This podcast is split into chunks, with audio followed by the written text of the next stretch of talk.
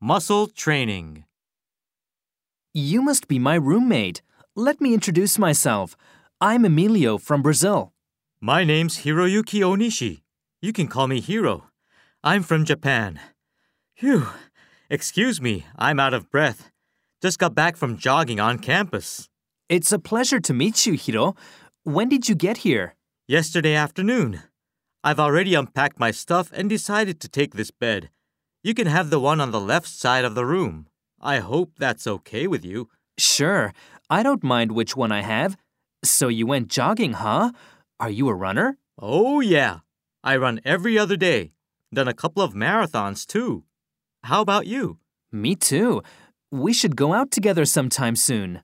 That would be nice. It's a really beautiful campus, so we can enjoy a good workout. I look forward to it.